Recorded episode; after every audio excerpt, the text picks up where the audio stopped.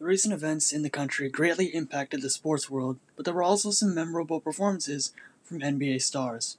What's good, everyone? It's Jordan, and this is a special episode of the Boundless and Ballin podcast.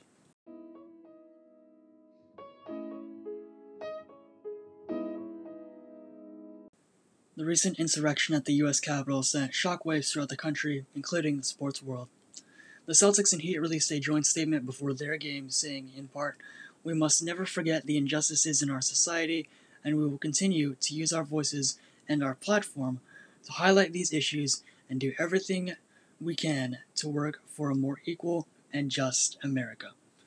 Both teams also kneeled during the national anthem, and the Warriors and Clippers did the same before their match. After the Celtics Heat game, Jaylen Brown echoed Martin Luther King Jr.'s beliefs about the two Americas that exist Quote, in one America, you get killed by sleeping in your car, selling cigarettes, or playing in your backyard. In another America, you get to storm the Capitol, no tear gas, no mass arrests, none of that. I think it's obvious. It's 2021. I don't think anything has changed. We want to acknowledge that and still push for the change that we're looking for, but as of yet, we have not seen it. We want to continue to keep conversations alive and do our part. Brown continued about the professional and personal parts of himself as well. He said, quote, Basketball, of course, is our profession. We're blessed to be in this position, but we're also men. We're fathers, are members of our community, so when they hurt, we hurt. We want to continue to be a voice for the voiceless. We are role models. We are members of our community. We do have people looking up to us. We want the next generation to know where we stand. The recent events of this past week definitely affected those athletes who continue to use their platforms to advocate for causes that they believe in. And of course, this has been happening, this activism by athletes has been happening a lot throughout the past year.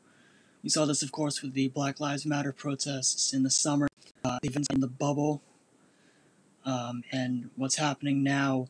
You have these athletes using their platforms to like Brown said, be a voice for the voiceless, and that's an incredibly, incredibly laudable act, and it's it's inspiring for for all of us, and we should try to follow their model, and use our voices to speak out against these injustices.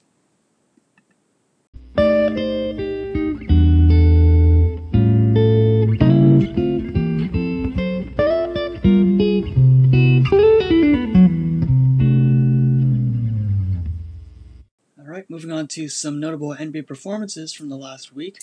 Uh, Stephen Curry had 62 points on 18 made field goals, including eight threes. He also had 5 rebounds and 4 assists in a 137 122 win over the Portland Trailblazers. Bradley Beal went off for 60 points on 20, 20 made shots with seven threes. He also chipped in 7 rebounds and 5 assists in a 141 136 loss to the red hot Philadelphia 76ers. Joel Embiid had uh, 38 points, 8 rebounds, 5 assists, 3 steals, and 3 blocks, leading the Sixers to a 7 and 1 start this season. Now, shifting away from basketball to baseball, uh, this morning, Friday, Dodgers legend Tommy Lasorda, former manager, passed away Thursday night from a heart attack. He spent 71 years in the Dodgers organization and compiled a record of 1,599 wins and 1,439 losses.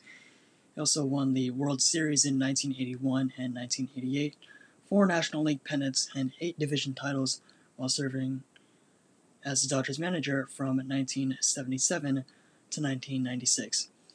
Uh, he's the longest tenured employee following Vin Scully's retirement a few years ago.